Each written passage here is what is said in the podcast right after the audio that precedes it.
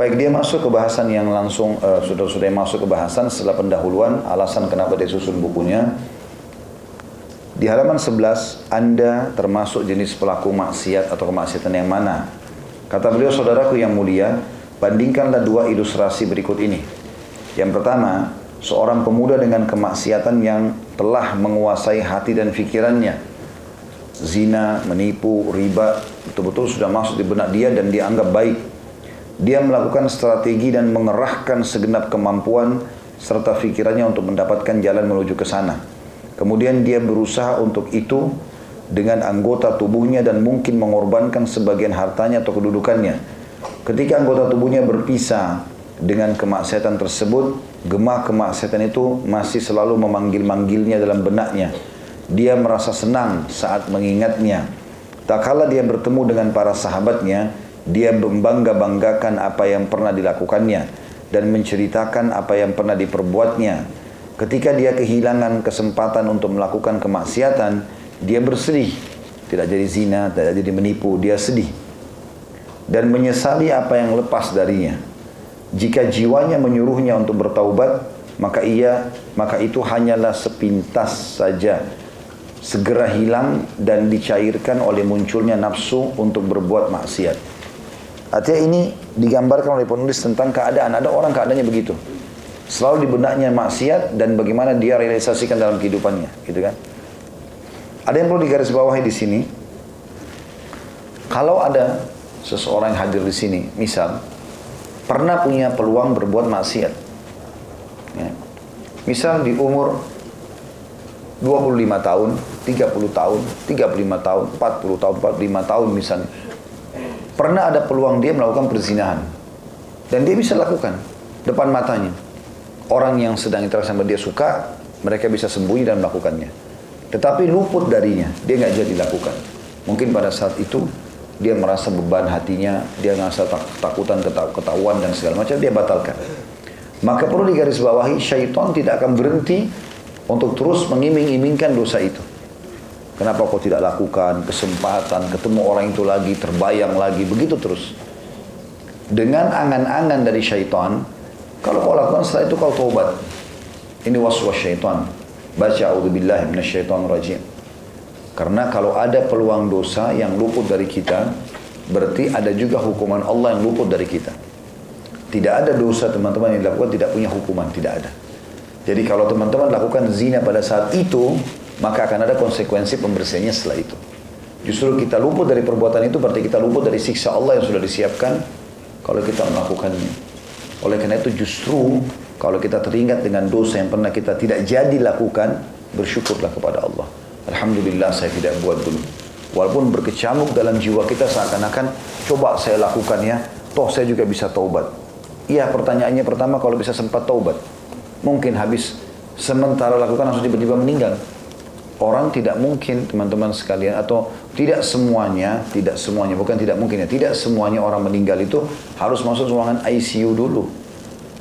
Bahkan ruangan ICU di rumah sakit sedikit. Orang yang menjadi pasien di rumah sakit sedikit, lebih banyak orang yang di pinggir jalan. Seringkali kita temukan bahkan pegawai rumah sakit yang sehat lebih banyak daripada orang yang sedang dirawat kan gitu. Artinya orang meninggal dalam keadaan sakit lebih banyak daripada orang meninggal dalam keadaan sehat. Eh, eh, orang meninggal dalam keadaan sehat itu lebih banyak meninggal daripada orang meninggal dalam keadaan sakit. Makanya ini harus jadi sebuah ibrah dan pelajaran ya. Jadi kalau luput dari kita sebuah peluang kemaksiatan, syukuri. Jangan justru disesali.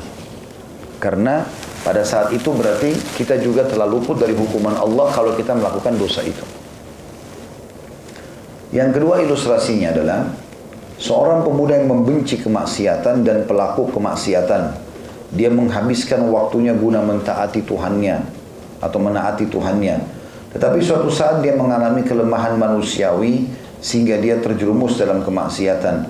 Pada saat dia telah berpisah dengan kemaksiatan tersebut, hatinya menyala-nyala karena rasa penyesalan dan kesedihan. Dia merasa sakit dan sedih serta mengangkat kedua tangannya kepada Tuhannya sebagai orang yang bertaubat dan beristighfar.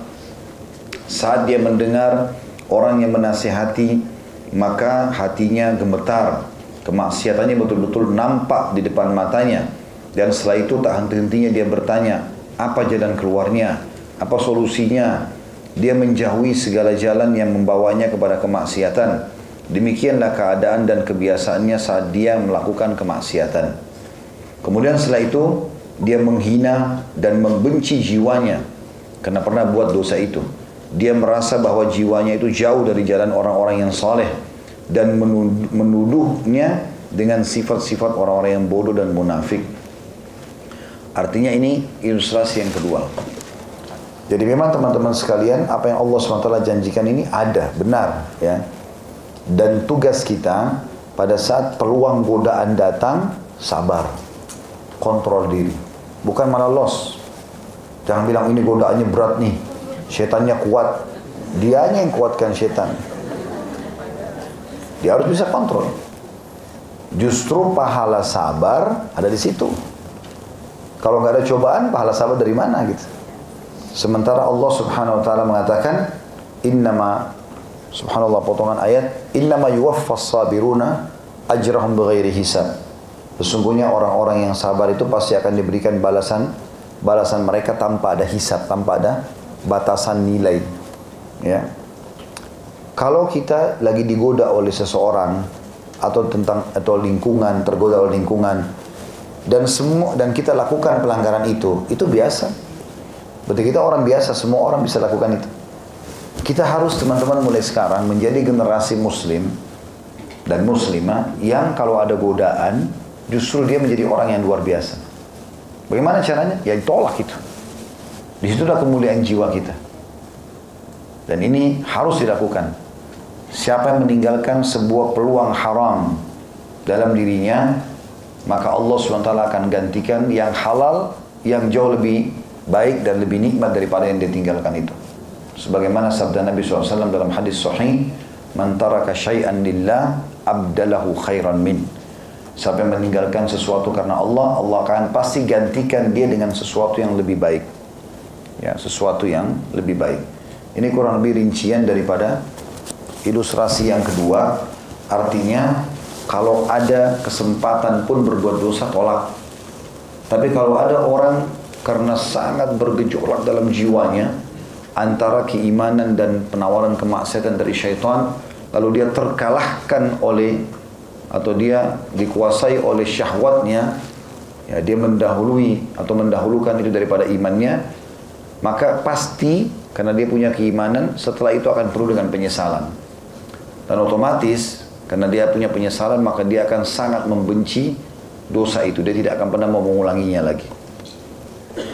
Kata beliau, maka dia termasuk golongan yang difirmankan oleh Allah Subhanahu wa taala dalam surah Al-Imran 135. Maksudnya anak muda yang punya dorongan syahwat lalu kemudian mengalahkan keimanannya tapi dia bertobat setelah itu masuk dalam surah Al-Imran 135 A'udzubillahi minasyaitonir rajim والذين إذا فعلوا فاحشة أو ظلموا أنفسهم ذكروا الله ذكروا الله فاستغفروا لذنوبهم ومن يكفر الذنوب إلا الله ومن يكفر الذنوب إلا الله ولم يصروا على ما فعلوا وهم يعلمون dan orang-orang yang apabila mengerjakan perbuatan keji atau mendalimi diri mereka sendiri maksudnya bermaksiat mereka segera berzikir atau mengingat dan menyebut Allah baca minasyaitonirrajim, astagfirullah. Lalu memohon ampunan atas dosa-dosa mereka. Dan siapa lagi yang dapat mengampuni dosa-dosa selain Allah? Tanda tanya. Dan mereka tidak meneruskan perbuatan dosa itu sedang mereka mengetahuinya. Jadi teman-teman jangan emosi kalau pas kita lagi mau buat maksiat tiba-tiba ada penghalangnya. Justru penghalangnya itu pertolongan dari Allah ada istri atau suami mau selingkuh. Tiba-tiba pasangannya gelisah, telepon dia. Jangan tidak dijawab. Ya. Justru itu peringatan dari Allah Subhanahu wa taala. Kenapa kok tiba-tiba dia telepon di waktu itu? Kalau kita angkat lalu kita berbicara tanpa harus membuka aib kita. Mungkin itu sudah cukup untuk membuat misal dia bilang anak lagi sakit di rumah tolong balik sekarang. Mungkin Mungkin dia bicara, ini di rumah lagi ada orang tuamu datang, dia butuh ketemu sekarang. Mungkin. Mungkin ada sesuatu yang mendesak akhirnya membuat kita batal dari kemaksiatan. Itu pertolongan dari Allah Subhanahu wa taala. Ya. Kalau ada orang tidak mau angkat telepon, diingatkan tidak mau, tetap dia jalan, maka nanti Allah datangkan peringatan lebih besar. Pernah saya bilang itu. Tiba-tiba ada orang yang kenal dia, lihat dia berduaan. Supaya dia berhenti sebenarnya. Tapi dia tidak, dia jadi syaitan manusia. Dia datang negosiasi sama orang itu. Jangan bilang orang ya, atau sogok dengan apa supaya tetap dia lakukan kemaksiatannya. Tetap pergi ke mana, pergi ke hotel, keluar kota, itu akan jadi masalah. Tidak ada orang yang buat seperti ini teman-teman lalu hatinya tenang, mustahil. Mustahil. Biologis yang salah ini nggak akan ada ketenangan. Beda sekali dengan suami istri. Bisa mandi dengan tenang, bisa wangi, bisa ngobrol, bisa makan sama-sama dengan ketenangan jiwa. Hamil juga tidak ketakutan gitu kan. Tapi kalau yang haram ini pasti banyak ketakutannya biologisnya juga tidak maksimal. Sementara biologis itu adalah satu-satunya sarana untuk populasi manusia. Yaitu sarana yang paling besar. Sperma ketemu sel telur dan dengan melakukan biologis. Allah menghiasi dengan syahwat. Kalau tidak, tidak akan ada pengeluaran sperma dari laki-laki. Dan tidak akan ada penampungan sperma oleh perempuan kan gitu. Tapi Allah ajarkan cara yang benar. Gak boleh dengan cara yang salah gitu. Itu yang dimaksud dengan firman Allah di sini. Kata beliau, jawablah dengan nama Allah. Apakah keduanya sama? Manakah di antara keduanya lebih dekat kepada rahmat Raja yang maha mengetahui dan maha menerima taubat lagi maha penyayang. Artinya yang pertama tadi tidak mau tahu urusan. Yang kedua adalah orang yang takut kepada Allah tapi sempat terjerumus lalu kemudian dia kembali dan dia menyesali semua kesalahannya. Makna demikian ini, de, makna demikian inilah yang diisyaratkan oleh Al-Hafidh Ibnu Qayyim rahimahullah. Al-Hafidh ini istilah digunakan untuk tingkatan para ulama. Karena dia menjaga hubungannya sama Allah dan memiliki hafalan yang sangat banyak. Biasanya disilakan dengan Al-Hafidh Ibnu Qayyim ada satu ulama muridnya Ibnu Taimiyah rahimahumullah semua Beliau berkata, Allah Ta'ala, Allah yang maha tinggi, hanyalah mengampuni seorang hamba apabila terjadinya dosa tersebut karena dikalahkan oleh syahwat dan karena kuatnya kecenderungan. Jadi dia melakukan dosa padahal dia membencinya dan tidak ada keinginan dalam hatinya untuk meneruskan kemaksiatan tersebut. Maka orang seperti ini diharapkan mendapat rampunan dari Allah dan maafnya. N-nya besar kata ganti Allah. Karena Allah yang maha tinggi mengetahui kelemahannya dan syahwat telah mengalahkannya. Serta bahwasanya di, dia, dia besar katakan si Allah, melihat setiap saat apa yang ia tidak punya kesabaran terhadapnya. Orang ini apabila melakukan dosa, dia merasa hina, lagi rendah di hadapan Tuhannya. Ketakutan dan berkecamuk dalam dadanya, nafsu pada dosa dan keimanan yang benci kepadanya. Jadi berkecamuk dalam dadanya nafsu pada dosa dan keimanan yang benci kepadanya maksudnya kepada dosa itu. Jadi dia memenuhi panggilan nafsu sekali tempo dan memenuhi panggilan iman dalam banyak tempo. Adapun orang yang membangun urusannya untuk tidak merenungi dosa, tidak menunjukkan rasa takut dan tidak meninggalkan syahwatnya karena Allah dan justru dia adalah orang yang bergembira dan bersuka cita lahir batin apabila melakukan dosa orang seperti inilah yang dikhawatirkan dapat terhalang untuk bertaubat dan tidak mendapatkan taufik untuk bertaubat. Ini diambil dari kitab Miftah Darus Sa'adah di jilid 1 halaman 283 jadi Miftah Darus Sa'adah itu maksudnya kunci ya, negeri ketentraman atau kebahagiaan. Ini nama bukunya Ibnu Qayyim rahimahullah. Maka beliau mengatakan, jadi makna daripada paragraf ini, kalau ada orang beriman, kemudian dia terjerumus dalam dosa dan dia tahu itu dosa, maka dia akan menyesal. Dan pada saat dia menyesal, dia langsung tangkap sinyal itu lalu dia taubat kepada Allah dengan membenci dan menghinakan maksiat yang sudah dilakukan sehingga dia tidak mau lagi mengulanginya. Maka ini dimudahkan oleh Allah untuk taubat. Tapi kalau orang tidak mau engah dengan itu, ya, pokoknya dia tidak anggap itu dosa, dia selalu melanggar saja, dia bahkan menikmati dosa-dosa itu dan tidak mau taubat maka ini tentu akan tertutup pintu taubat baginya arti artinya dasarnya tidak akan ada keinginan untuk taubat Ya, Allah SWT tidak berikan kesempatan dia dan punya keinginan untuk taubat. Beliau mengatakan gembira dengan kemaksiatan membuktikan rasa sangat senangnya dengan kemaksiatan tersebut. Ketidaktahuannya terhadap kedudukan atau kedudukan dosa itu ya. Maaf, kedudukan zat Allah SWT. Ketidaktahuannya terhadap kedudukan zat yang dia maksiati dan pengaruh buruk serta besarnya bahaya kemaksiatan. Rasa gembiranya terhadap kemaksiatan tersebut menutupi dirinya, sedangkan merasa gembira dengan kemaksiatan itu lebih berbahaya daripada melakukan kemaksiatan itu sendiri.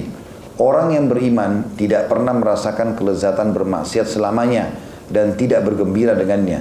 Bahkan setiap dia melakukan kemaksiatan pasti kesedihan merasuki hatinya. Tapi syahwat yang memabukkan menghalangi dirinya untuk merasakan kesedihan tersebut atau kesedihan tersebut. Kapan saja hatinya kosong dari kesedihan tersebut dan semakin besar keinginan dan rasa gembiranya, maka hendaklah dia mempertanyakan keimanannya dan menangis karena kematian hatinya Sebab jika sekiranya hatinya hidup, niscaya perbuatan dosa yang dilakukannya pasti membuatnya sedih, membuatnya marah dan menyulitkan dirinya. Ya, maksudnya menyempitkan dadanya, dia menyesal. Sementara hatinya tidak merasakan semua itu. Hal yang hal yang tidak merasakan hati yang tidak merasakan seperti itu berarti hati itu telah mati. Sebab luka tidak menimbulkan rasa sakit bagi mayat. Nah, dia ambil dari Madarus Madaris Madaris Salikin jadi satu halaman 201 ini juga masih statementnya Ibnu Qayyim rahimahullah. Jadi beliau mengatakan orang-orang yang berbuat dosa itu kalau dia punya iman pasti dia akan merasa ketakutan dan akhirnya dia bahkan yang maksimal adalah dia meninggalkan dosa itu. Kalaupun terjerumus diikuti dengan rasa penyesalan yang luar biasa dan dia tidak akan mengulanginya. Dan ini bagi orang-orang yang dalam hatinya ada keimanan. Ya. Ingat teman-teman ya, dosa itu seperti racun. Biar sedikit dia bisa merusak iman kita banyak. Jadi misalnya segelas susu, anggap itu keimanan. Kalau kita teteskan setetes racun saja, mungkin tidak mengubah warnanya susu itu. Tapi sudah cukup membuat orang yang meminumnya mati. Berarti keimanan yang ada pun bisa dirusak dengan maksiat yang kecil. Makanya para salafus soleh itu takut sekali Bukan cuma takut terjerumus dalam dosa, apa pun yang sifatnya sesuatu yang mereka tidak sukai, yang terlintas dalam hidupnya, mereka langsung jadikan sebagai ajang kembali kepada Allah. Contoh misal, sebagian mereka kalau jalan kakinya kesentuh batu, itu langsung istighfar. Astagfirullah wa Ada salah apa nih gitu. Kalau mereka lewat terus tercium bau busuk, misalnya kita lewat ada bau sampah, ya, atau lihat pemandangan yang nggak enak lah, maka langsung mereka beristighfar dan bertaubat. Bahkan sebagian mereka mengatakan, aku tahu aku punya kemaksiatan yang berefek. Itu pada saat ya, aku melihat sendiri perubahan sikap pasangan hidupku, tungganganku, dan juga tikus yang masuk ke dalam rumahku. Jadi mereka jadikan itu sebagai ajang muhasabah. Jadi kalau dilakukan perbuatan seperti ini akan membuat kita jauh dari dosa itu. Sebenarnya teman-teman ada juga kiat sederhana ya. Bagaimana supaya kita jauh dari maksiat? Kalau dari saya sederhana, sibukkan diri dengan amal soleh. Kalau kita selalu sibuk dari dari amal soleh ke amal soleh, apalagi nih misalnya dari sholat ke zikir, ke doa, ke majelis ilmu, ke berjumpa orang sakit, apalah. Maka kita dengan sendirinya terpadatkan dengan ketaatan. Maka maksiat akan kita jauhi. Karena maksiat ini kalau kita sudah buka pintunya teman-teman sekalian, apalagi kalau kita sudah jadikan sebagai sebuah rutinitas, nanti kita akan anggap remeh dia. Dan penganggap remedian ini membuat kita sulit untuk taubat. Jadi tidak akan pernah merasakan kenikmatan iman. Kalau teman-teman bisa merasakan kenikmatan iman, maka kita muncul perasaan yang lawannya membenci sekali kemaksiatan itu, bahkan jijik dengan kemaksiatan itu. Walaupun kesempatannya sangat besar di depan mata. Tapi kalau kita masih membuka diri untuk maksiat, maka kita akan selalu merasa di sini oke, okay, di sana oke. Okay. Ini berbahaya tidak akan merasakan kenikmatan iman. Jadi mustahil mengkhayal kalau mau sholat khusyuk, mau baca Quran nangis itu nggak mungkin. Terus tersentuh dengan lihat kuburan itu nggak akan ada terjadi karena masih dia buka pintu-pintu maksiat itu. Ya. Kapan dia tutup itu, apalagi kalau ada kesempatannya dia menahan diri atau dia terjumus langsung dia taubat, lalu dia menanamkan kebencian terhadap maksiat maka akan datang kenikmatan iman itu. Al Baihaqi ini salah satu ulama penulis hadis meriwayatkan dalam buku beliau judulnya Syu'abil Iman dari Ibnu Sammaq dia berkata manusia itu terbagi menjadi tiga golongan. Yang pertama, golongan yang bertobat dari dosanya, membawa dirinya untuk menjauhi dosanya. Dia tidak ingin kembali kepada keburukan yang pernah dilakukannya walaupun sedikit. Inilah orang yang bagus. Yang kedua, golongan yang melakukan satu dosa, kemudian menyesal, kemudian berbuat dosa lagi, lalu bersedih, kemudian berbuat dosa lagi, lalu menangis. Orang seperti ini diharapkan mendapatkan ampunan, namun juga dikhawatirkan mendapat siksa. Nabi saya disiksa dulu oleh Allah SWT karena dia ulang-ulangin. Yang ketiga, golongan yang berdosa tapi tidak menyesal dan tidak pula bersedih, lalu berdosa tetapi tidak menangis. Ya. Orang seperti ini telah menyimpang dari jalan surga dan menuju ke neraka. Ini disebutkan dalam Sunan Baihaqi di nomor 7156. Al-Baihaqi juga meriwayatkan dari Yunus bin Al-Awwam bin Al-Hawsab atau Hawsyab bahwa dia berkata telah dikatakan dengan eh, bahwa telah dikatakan bahwa gembira dengan dosa itu lebih berat daripada perbuatan dosa itu sendiri. Gembira karena punya peluang berzina, menipu, kunjing dan segala macam. Itu sendiri lebih berat daripada dosa itu kalau dilakukan. Karena bergembira itu berarti punya kesempatan untuk mengulang-ulangi dosa yang sama. Karena itulah periksalah diri anda, wahai saudaraku yang mulia, dan lihatlah keadaan anda dalam hubungannya dengan perbuatan maksiat terhadap Allah Subhanahu wa taala.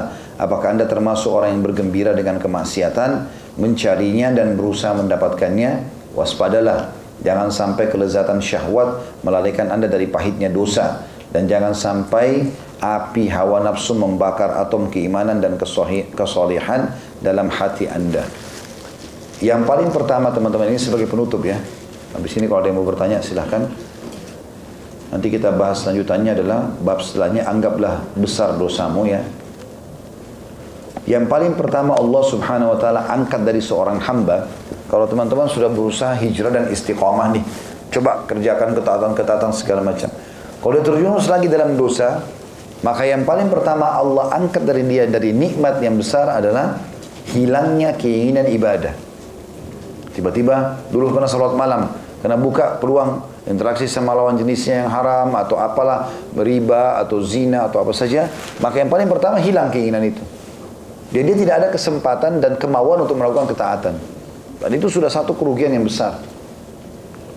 Sebaliknya berarti maknanya, kalau teman-teman coba istiqomah, maka secara otomatis kita akan sangat mencintai ibadah-ibadah itu.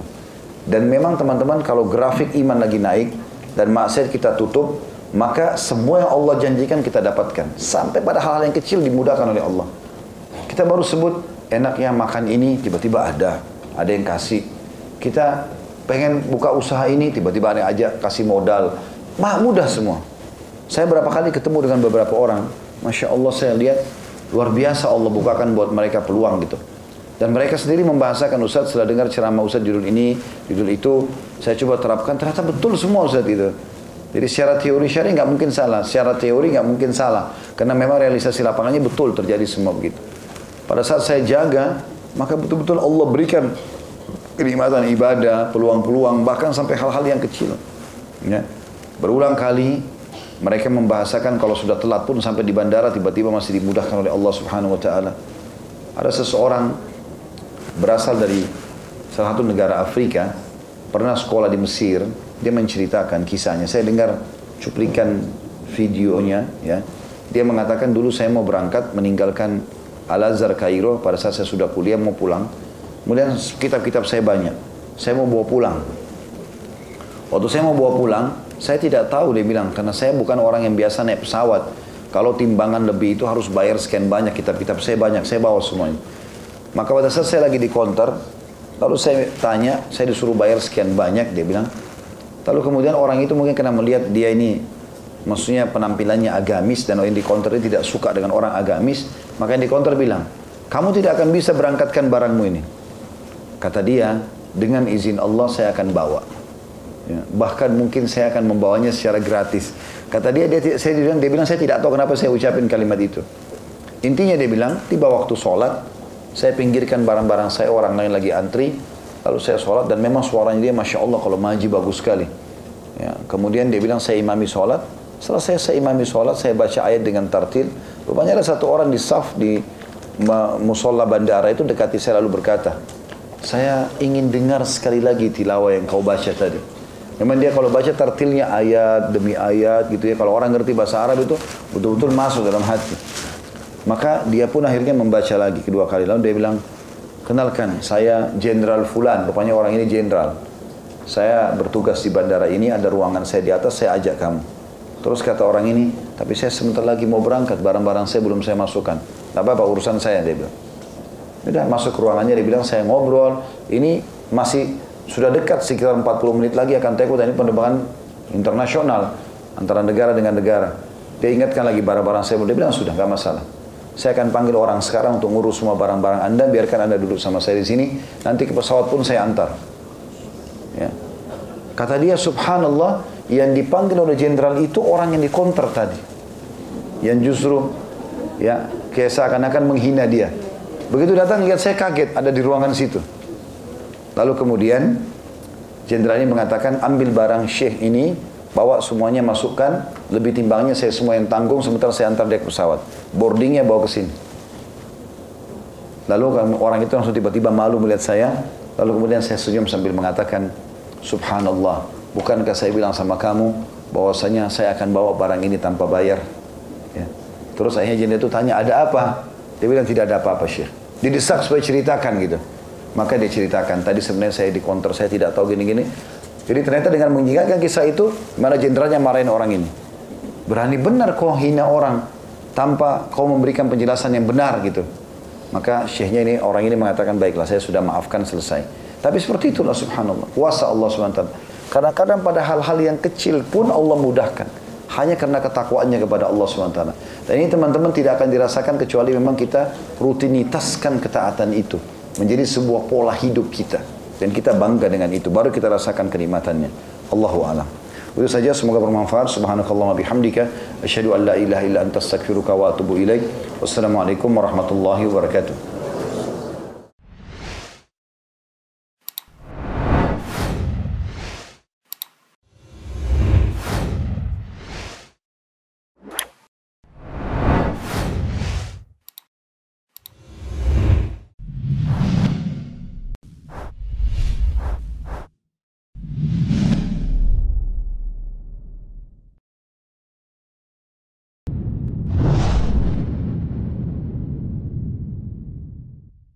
Assalamualaikum Untuk pemesanan paket umroh murah Bisa menghubungi 0821 4196 0857 Kami ulangi sekali lagi Untuk pemesanan paket umroh murah Bisa menghubungi 0821 4196 0857 Sekali lagi 0821 4196 0857 Terima kasih